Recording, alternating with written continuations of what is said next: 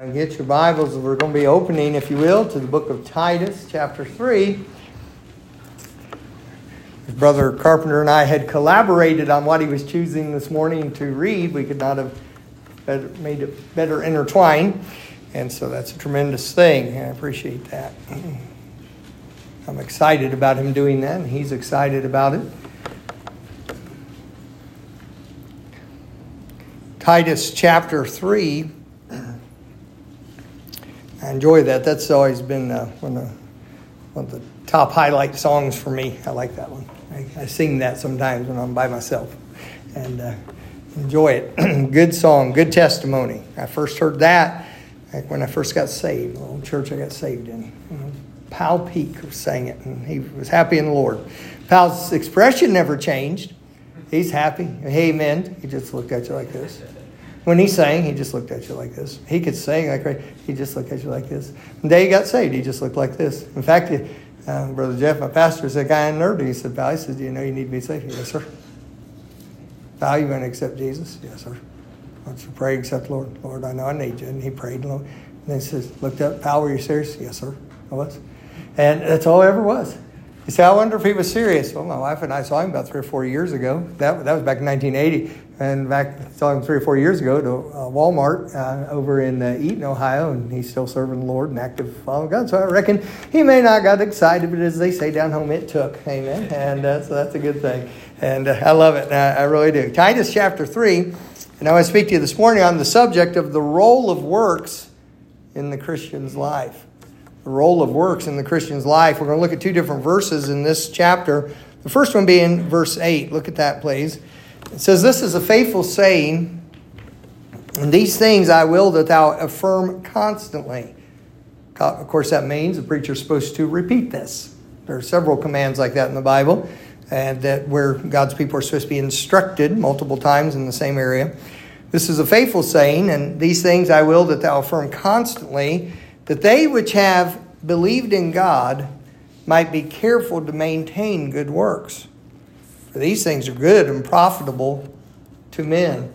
It goes down by contrast, tells us what to avoid that are not a part of good works. But look down, if you will, to verse 14. It says, And let ours also learn to maintain good works for necessary uses, that they be not unfruitful. And so it is good and profitable unto men that we maintain good works.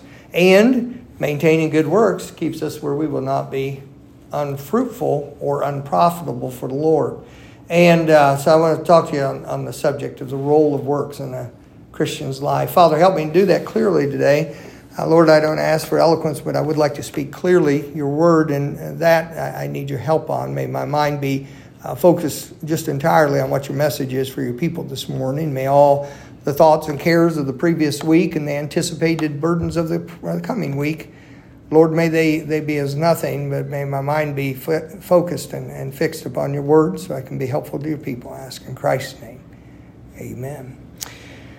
When we speak of works, we use that term in church a lot. We speak of works. What we're speaking of is a person's actions, their deeds. Uh, what they do, what their habits are. Okay, if Hunter, if I was talking to you and I was talking about your works, I'd be talking about what you do during the week, how you act, how you respond in certain situations. Those are your works. What do you do with your life? Uh, that's what we're talking about. It's your, your everyday living. It's the way you behave yourself in, in all different situations. And um, of course, you hear the term works uh, quite a bit. You're in a Baptist church, you uh, a biblical Baptist church. You're you're warned and, and not to trust your own works for your salvation. And we say these things, they're good things, they're right things, they're biblical. Uh, but sometimes a, a, little explanation is helpful with it because the terminology is not always known. What, what are we talking about here? Some people, of course, uh, not, not understanding things, uh, think that somehow you know there's something wrong with good works or that somehow they're not important. And that wouldn't be accurate at all. There is a role that good works play in your life if you're a Christian and uh, that's supposed to play in each of our lives here. I hope you know Christ. I hope that's real with you. Hope Christian is not a term that you have attached to your life just because you go to church some or because you were raised in America or because you were brought up in a certain family. I hope that with your life, it's what it's like in the Bible. It's a good term in the Bible. And it is, uh, the word Christian was the way that the believers were identified by others. It's not how they identified themselves at that point. Now we say it because we want to be identified with a certain way of belief and that sort of thing. But then it was, uh, it was being identified because their life was like the life of Christ. Their, their spirit was like the spirit of Christ. They, they were representing him well. So they were Christians, people who were like Christ with that. And so we're talking about works. Um, vital role of works and understand what it means in our, our Christian life and uh, as well as what the blessings and opportunities are of it, we first have to understand what the Bible clearly and constantly teaches that works cannot be. Now, please catch this and catch the detail of it. Our works cannot be the means or any part of the means of our eternal salvation. Works in no way can be the means of our eternal salvation. And they can't be a part of it. It's not you do your part, God does his part, and you're saved. No, that's not biblical salvation. Um, your works, my works, cannot be a part of the equation when it comes to eternal salvation. Um, however, it's interesting to know the word salvation in the Bible does not always deal with the eternal. You know, sometimes it's talking about being saved from your enemies, saved from the situation, that sort of thing. Um, you know, if uh, I had a cousin, I was on a whitewater rafting trip when I was an older teenager, and uh, a cousin of mine caught me by the ankle and pulled me back in the boat. We'd hit a we'd hit a uh, uh a, uh, a, boulder on a number five or six rated rapid I can't remember which was. Pillow Rock was the name of it down in Gauley, West Virginia, and uh, hit that hit that rock, and I almost flipped out of the uh, out of the uh, uh raft we were in, big big eight man raft. I almost flipped out of it backwards into there was a whirlpool on the backside of that boulder, big enough I could have dropped in without touching either side. I, he said, How do you know? Because I saw it from an upside down perspective. I was flipping out of the raft. My cousin Steve had been paddling, was coming forward, and he caught my ankle and uh, drug me back in. I sat up said, Oh, you won? He goes, You sure do. And we kept going. Um, believe me, when you're in the middle of that rated rapid, you just keep going. That's all you do with it. Now, he saved me from that, that vortex back there. And I don't know if it just sucked me under or spit me out. I don't know what would have happened, but he saved me from it. I'd rather not have experimented with that. And uh, so I could save my cousin Steve, saved me from that situation. Uh, my wife and I, we went away for a few days, went down uh, to the uh, Skyline Drive. How many of you ever been down to Skyline Drive? It was as foggy there when we went as it was here this morning. We could see maybe 100 feet or 100 yards off of each side of the road. So Skyline Drive was just fog. That's what it looks like it down there. And uh, we were down there. and We were starting to pull out of the parking lot. It was rainy and stuff. And my wife said, Gable, like that, or hollered stop or something. And normally, me being a guy, I would go, huh, like that. But instead, I just slammed the brakes. I just got my car back from all those repairs and the front end replaced because it hit there. And I stopped. There was a cable with no markings on it. I didn't see it across where you went out of this parking lot. And I, I stopped literally about that far from the uh, uh, from the uh, uh, cable there hitting it. My wife saved me from being very aggravated about having decapitated my car again. You know, after all the trouble with it. So there's a lot of different things we can be saved from. By the way, our works can save us from some things we should be saved from. Your works can save you from uh, can save you from poverty by learning to be diligent in your works and learning to learn and learning to apply yourself. Can save you from that. Your works do that. You see? I hope God will keep me out. But no, God's given you these things. They're called hands, a thing called brain. Yeah. And use that, work, and uh, get these things done. Um, your, your works can save you from unnecessary, uh, uh, unnecessary health burdens. Uh, there's some things do come in life, but uh, some things could be bypassed if we're more careful and use our works, apply what we know, learn something, take care of ourselves. It makes a big difference in life. Uh, our works can save us from a lot of things. Sometimes your, your works can save you from uh, uh, can save you from uh, being uh, uh, being dismissed from a job. Sometimes your works can save you from an ugly situation. Why? Because you end up with a good reputation, and people don't believe it when somebody says something evil about you. Your works can save you from a lot of things, but your works and my works have no part in our eternal salvation. That means our standing before God. My sins being forgiven, the fact that one day I get to live with God forever. My mind's been on it this morning because 87 years ago today, a lady, a, little girl named Bonnie was born uh, up in the house up at the end of a holler in Caney, Kentucky. Today is my mom's birthday. Forgive me. Normally, special dates don't affect me. I don't know why. I don't try not to. That's just not part of my makeup usually. But I've been thinking about today. And, uh, you know, thank God, thank God there's a place called glory. Yes. Now, my sister's never expressed it, and she wouldn't think so because my sister's real good. She doesn't expect everybody to look at everything like she does in life.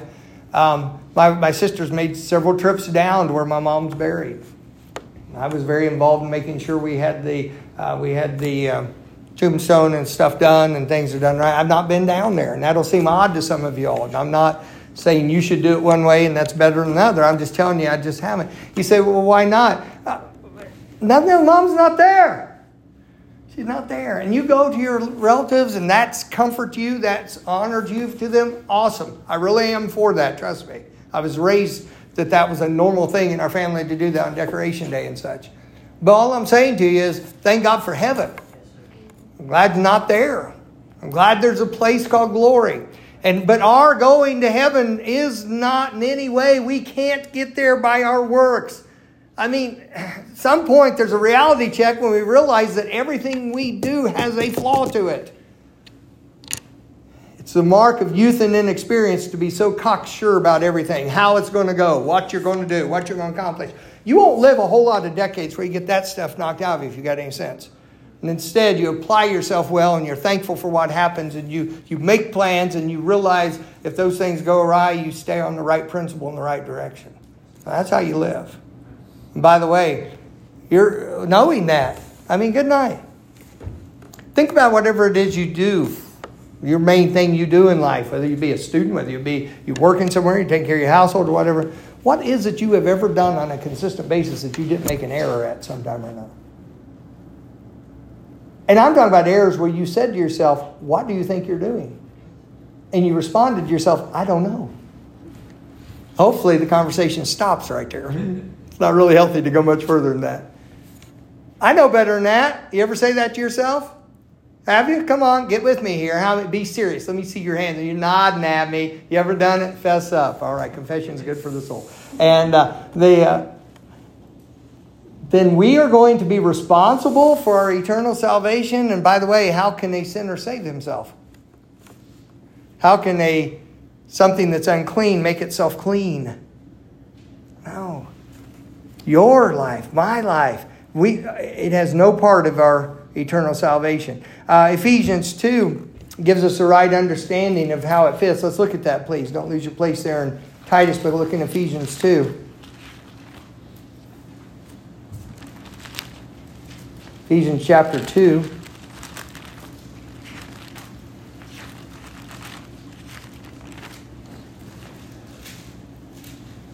Probably the first verses I'm going to read are more familiar than the last one I'm going to read. And they're vital because Ephesians 2, I'm not going to turn you to all the passages I've written down today, but Ephesians 2 shows the relationship of eternal salvation being a work of God's grace in our life. We believe on Christ. We have access by faith into this grace wherein we stand. We put our faith in Christ, and that grace is, is what is, is uh, what cleanses us and what uh, carries us uh, and, and what keeps us. And, uh, and then it shows the responsibility of works that come with that. Look in Ephesians chapter 2, verse 7. Uh, let's, let's begin verse 5. Even when we were dead in sins, hath quickened us together with Christ. By grace are you saved. And hath raised us up together and made us sit together in heavenly places in Christ Jesus that in the ages to come he might show the exceeding riches of his grace in his kindness toward us through Christ Jesus. For by grace are you saved, through faith, that not of yourselves, it is a gift of God, not of works, lest any man should boast. For we are his workmanship, created in Christ Jesus unto good works, which God hath before ordained that we should walk in them. And that's the proper order of things. And, and it, it explains it there, what happens with it. Um, in Romans 10, if we were to turn there, you would find that uh, as Paul poured out his heart for his people, the Jewish people, he said that they had a zeal of God, but not according to knowledge. For they, going about to establish their own righteousness, that's their works. They thought they were right because of all the ceremony they kept and such. They, going about to establish their own righteousness, had not submitted themselves unto the righteousness of God. They didn't come to God God's way. And, and it, it broke his heart to think about that. In Romans chapter 11, in verses 5 and 6, mark that down and you can read about that later. It says there, if it's by grace, Romans 11, 5 and 6, if it's by grace, then it's no more of works. And if it's of works, then it is no more of grace. Otherwise, grace is no more grace, and works is no more works. They can't both be. If I were to take one of these uh, songbooks and uh, beautiful new songbooks we have here, and I was going to present it to somebody as, as a gift, and I said, Look, here's a, here's a gift from us and from our church. We want you to have this, and we present it to somebody there. And uh, I said, Here it is, and it's a gift. And they said, "Oh, that's wonderful." And I'm like, "Well, we won't we won't tack on the shipping because that'd be too hard to figure how much shipping on 150 books. But um, it's 14.99, 14.99, 14.99, and then your book. It's not a gift, is it? No.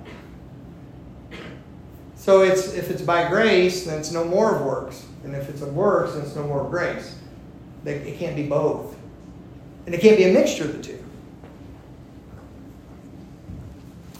Either what Christ did on the cross was absolutely essential, and I mean by that absolutely essential, no other alternative, and it was effective, it did what it came, he came to do, or it really is just a big show because if our works can get us to the Lord, then everything he suffered is of no use. Why? We can just do it on our own. And so your works, my works, are not the means of, neither are they any part of the means of eternal salvation. Now it's important to understand. With that established, I want, I want to, to give you some of the things that works are. That's the message, what the role of works. Why are they important? Number one, they're vital as evidence. They're vital as evidence, both to ourselves and to other people. They, they, they're evidence of what God's done inside. Uh, James chapter 2 I've baptized a good number of you in this room, and and uh, I've said often to people when I baptize them, saying, now this is an outward way. It's biblical. It's, it's it's commanded in the Bible to do this, and it's an outward way of showing what's happened inside. So talk to a person. I'll say, "You've believed on Christ your Savior." Yes, I have. You believe He died, was buried, and rose again for you? Yes, I do. Well, what this is, this baptism, people can't see inside you. They can't see what you said you believe and this is a very first thing that God gave us to do, that in this act, in what we do in this act of obedience, as a saved person, you are taken by another, you, you trust yourself to another, and you are taken under the water, symbolizing the death and burial of Christ, and then you're brought back up out of that water, representing the new life in Christ, and we're supposed to walk from that point forward following Christ. So it's a picture of the death, the burial, and the resurrection of Christ. It's evidence. It's you saying by something you're submitting to, I want people to know what I believe. It's an unnatural thing to let somebody else take you and dunk you backwards in water. It's a scary thing for many people. It's a humbling thing. You're up here and you're all wet in front of everybody. But what it is, it's saying, I want to be identified. In our crazy town that we have here, you don't have to wonder when it's game day. Everywhere you can go, it's scarlet and gray. I mean, everywhere. You go in every restaurant you go into, they're dressed up for it. They've got things going. It's, it's a mania. Why? They're saying we want to be identified with OSU right up until Michigan beats them. And they want to they say, We want to be identified. It's your birthday. Say, Man, enjoy that. I mean, you might as well enjoy it. Um, but they say, Hey, that's our team. That's our people. This is what we're associated with. Uh, baptism is the first step of a believer saying, I want to be identified with Jesus Christ. I'm not ashamed of that in front of the whole world. And so, what happens with that then, there's more evidence that comes with it. Are you in James? And uh, look there, I am, oddly enough. And look in James chapter 2.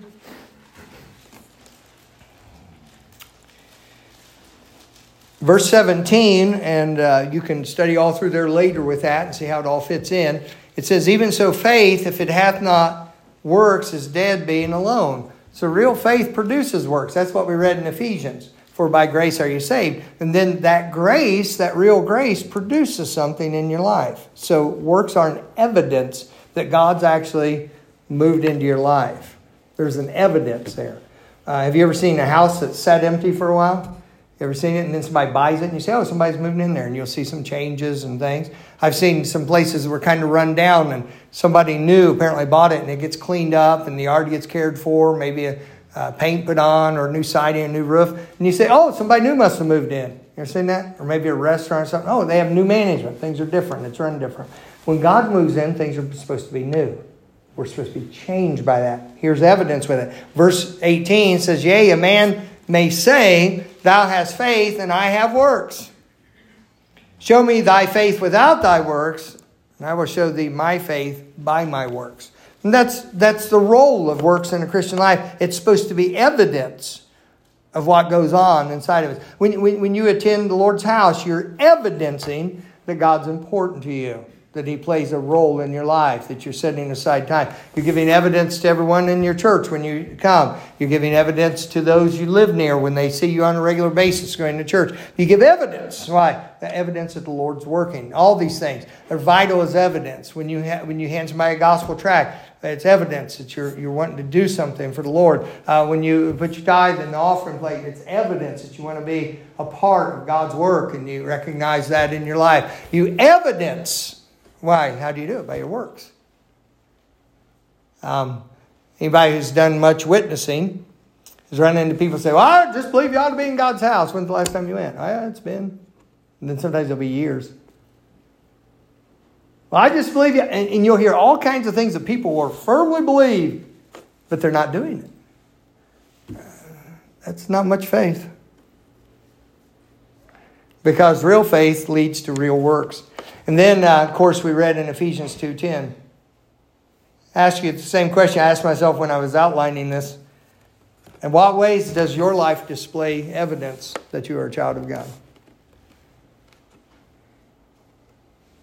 Not do you ever tell somebody that. In what ways does your life display it? I found it to be a convicting question. Then there, the works not only are vital as evidence, but they're vital as example. Um, it's interesting in, in 1 Timothy, look there if you will, right near where we were reading before, 1 Timothy 4. They're, they're good for an example. We need examples as people. Many of you in this room, you, you learn a lot better by working along with something, watching it happen, rather than just receiving instruction on it.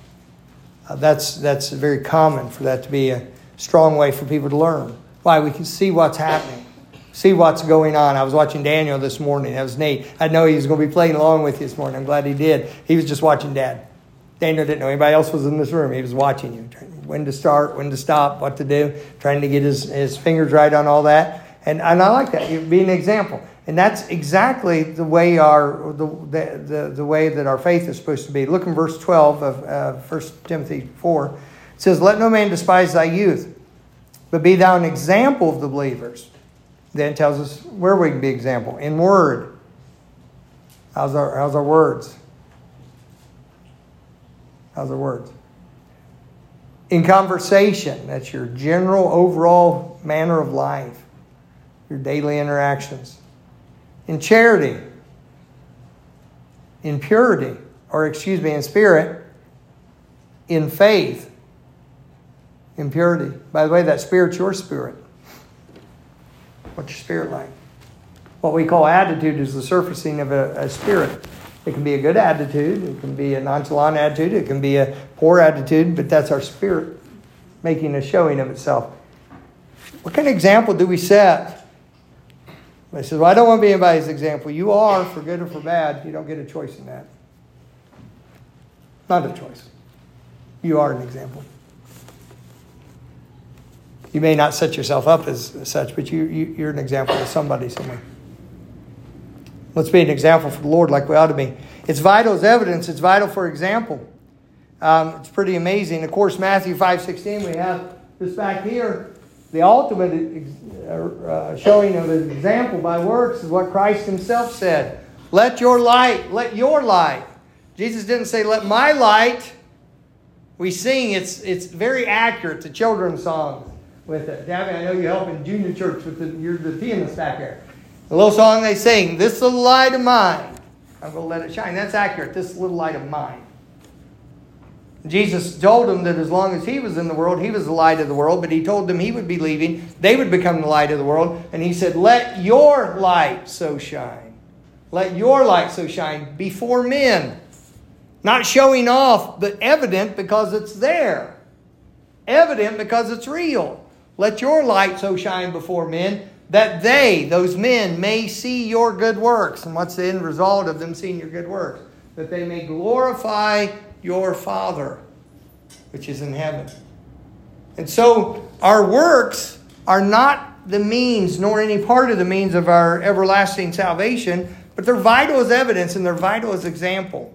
Here's how a Christian is supposed to live. It's interesting. Uh, very small, small part of the conversation we had yesterday, and there was a specific reason for it. It wasn't just loose talk. Her brother Terrell was dying. They were talking about something and, and uh, that they had encountered. And Brother Terrell made this statement because there had been two or three women who were up in years who had kind of led the charge against the preacher and against his wife and just really causing a ruckus. And Brother Terrell's only statement on it, he says, he says, you know, he says, when they're supposed to be aged women and teaching the younger women how to live godly, instead they're teaching them by their example to be opposite. Boisterous, attacking, that sort of thing. God wants us to set a right example. That's our works. What do you set with your works? Huh?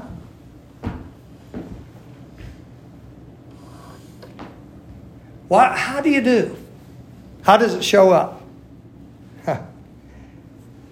Jesus underscores the most compelling reason to be examples. Then they're vital for empowerment. Works of obedience empower us to be best benefited by the fullness of God's Word. Look in Hebrews chapter 5. Show you this. They empower you to have the Word of God work in you fully.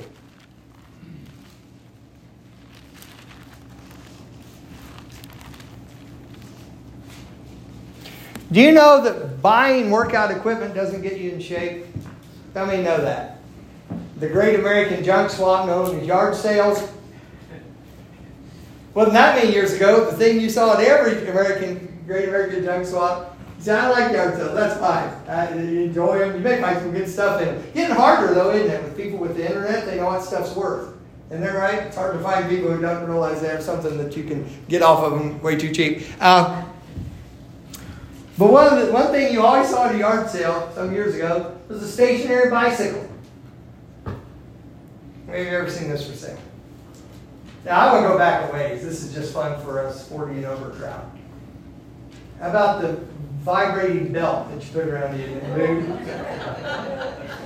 well, older folks are laughing. Because man, that was that would just take the fat right off of you. And they said what it did, it jiggled the fat cells off of you. That's what they done. How many young folks have ever seen one of these? Uh, are they still around? Oh, seriously? Mine's in the basement. Pardon? Mine's in the basement. Yours in the basement? I'll tell you one thing they will do for you. I'll tell you this by evidence. They make you itch. Now, um, wherever that thing is. Mini trams, home gyms, things for pull ups in the doorway. Buy them and you keep them enough years where you'll pull the doorway down when you try to do it. Um, huh? Do you know that uh, the Word of God is very effective when people actually live it?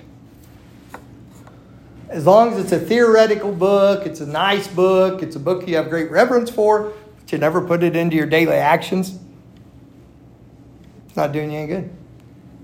I can't say not doing you any good because it's powerful enough that would be an overstatement, but really minimal. It would be more effective to say, you know, there are things that health wise, if you eat them, if you do certain things, they can help you, but they need to be combined with exercise and stuff. In other words, no neat little pill that just makes you all healthy if you just take it, or supplement if you just drink it, it makes you completely healthy. Well, you continue a sedentary lifestyle and, and put everything else in your body.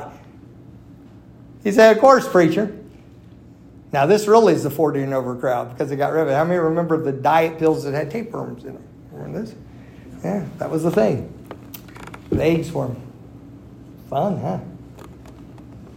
Guaranteed to fix things. Uh,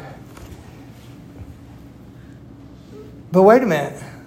That makes sense to us, doesn't it? Do you know one of the things our works are for is to make the Word of God effective in our life?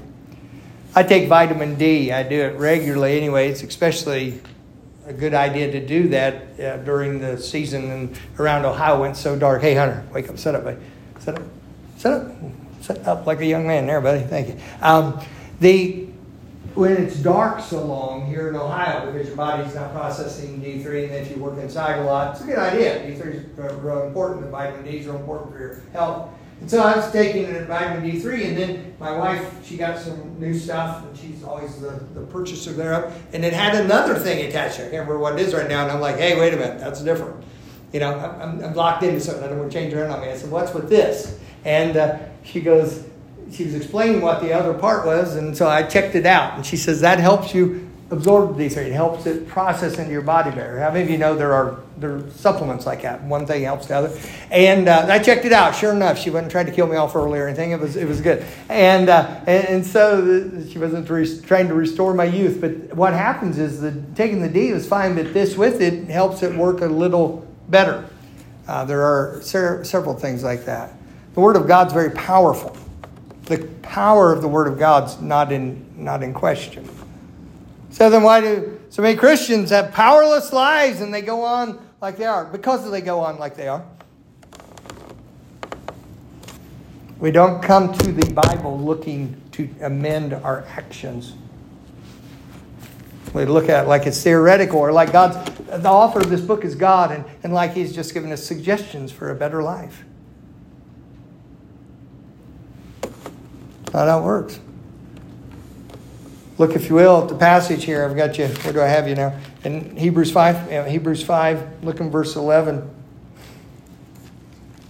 It's been talking about Melchizedek. I'll not go into all that. It's a great teaching uh, about him, and it points to Jesus being our high priest. And then verse 11, referring back to these teachings on Melchizedek, it says, Of whom we have many things to say, and hard to be uttered seeing ye are dull of hearing. He was saying, there's a lot we can teach you right now, we can't teach you because you, can't hear it. You don't know what it is.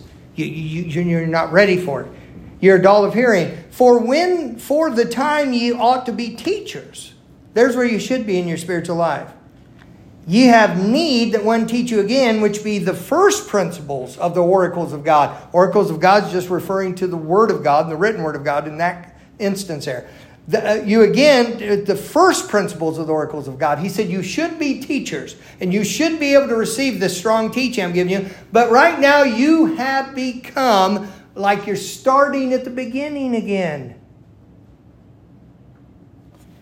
And have become such as have need of milk and not of strong meat. Look at the explanation on how to go forward.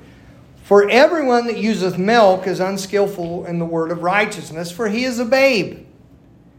But strong meat belongeth to them that are of full age, even those, look at that phrase very carefully, who by reason of what? What is the word? Use. Who by reason of use have their senses exercised to discern both good and evil.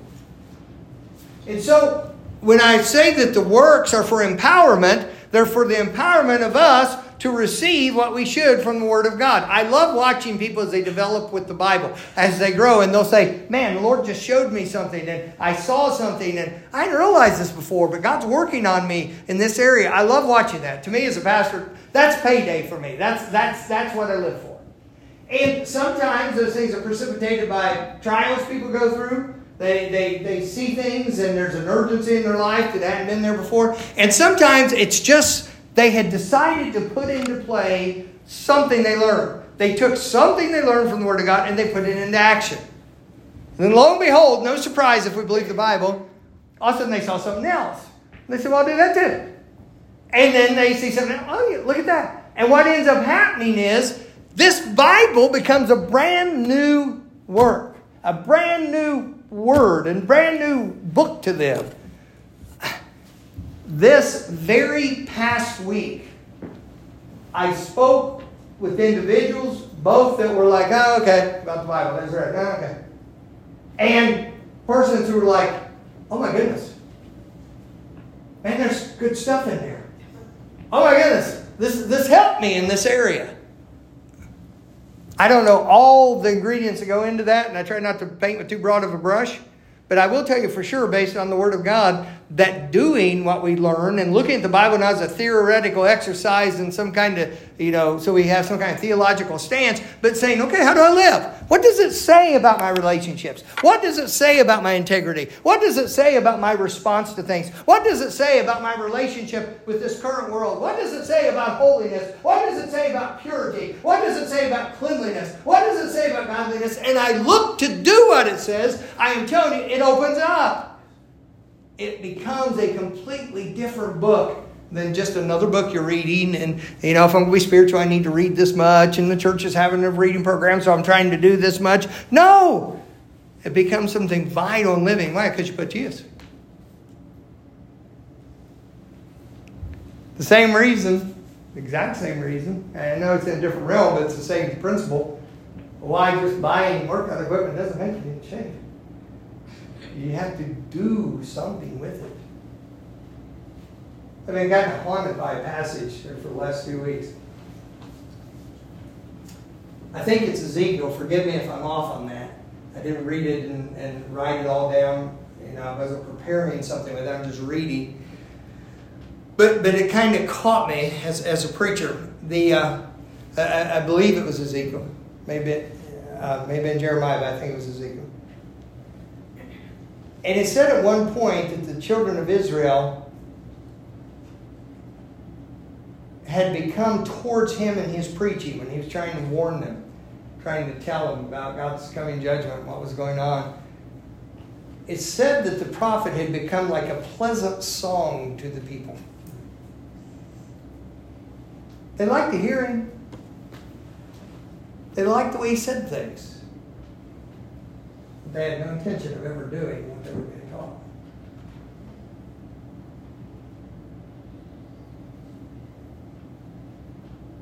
Then the judgment came because of it.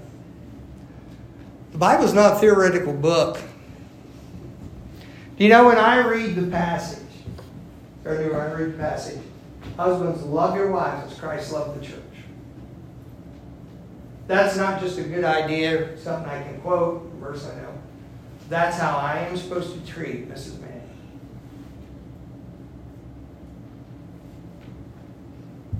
And anytime I don't treat her that way, it should convict me. And it should compel me to learn how to treat her that way. Because that's not a theoretical passage. That's how I am supposed to treat my wife of 36 years. When I read a passage as your pastor, preach the word. That's not theoretical. That's both the fullness and limitation of what I'm supposed to preach to you. Be instant in season, out of season, whether I feel like it or not. Reprove, rebuke, exhort, with all long suffering. Not supposed to give up on it and not supposed to wear out if I have to repeat things. And doctrine. Show you the good and the right way. That's not theoretical. That's not just something for me to quote. Here's a great preaching passage. That's for living. When it says, Go ye therefore, I'm supposed to go. When Christ said, Be a witness unto me, I'm supposed to be a witness unto him. It's not theoretical. And the role of works in the Christian life, it's it, you have the role of evidence. It's evidence of who's living in you. It's evidence of what's going on. It, it, it's examples, others following, and then it's empowerment. It makes a difference in your life. Many do not see the Word of God making much of a difference in their lives because they're indifferent to the Word of God in their living. And we'll close with the exhortation, one of the first two verses we read. This is a faithful saying. And these things that I will that thou affirm constantly, that they which have believed in God might be careful to maintain good works. What's that tell you about them? They'll break down on you, won't they? It's easy to get slack, isn't it? It means we have to go back. Maintenance. Your Christian life needs maintenance. My Christian life needs maintenance. That we would be careful to maintain good works. Why? For these things are good these things rather are good and profitable unto men. The role of works in the Christian life is vital. And I don't want us ever, as, as Bible believing Baptist people, I don't want us ever to so shy away from works being preached and taught as part or means of eternal salvation. I don't want us to so shy away from that that we undervalue what works is supposed to be accomplishing in our day by day living. And may our works be rooted in the Word of God. May they be empowered by the Holy Spirit of God. And may the purpose of them be to glorify God.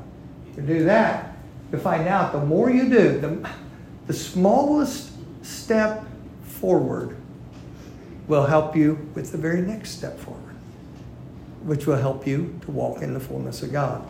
But we have to put it into our living. Let me pray with you, please. Father, thank you for your words. I appreciate them a lot. And uh, Lord, I pray you'll help us to live with people who are very uh, submitted to your word. God, may we do that, and may you be honored because of it.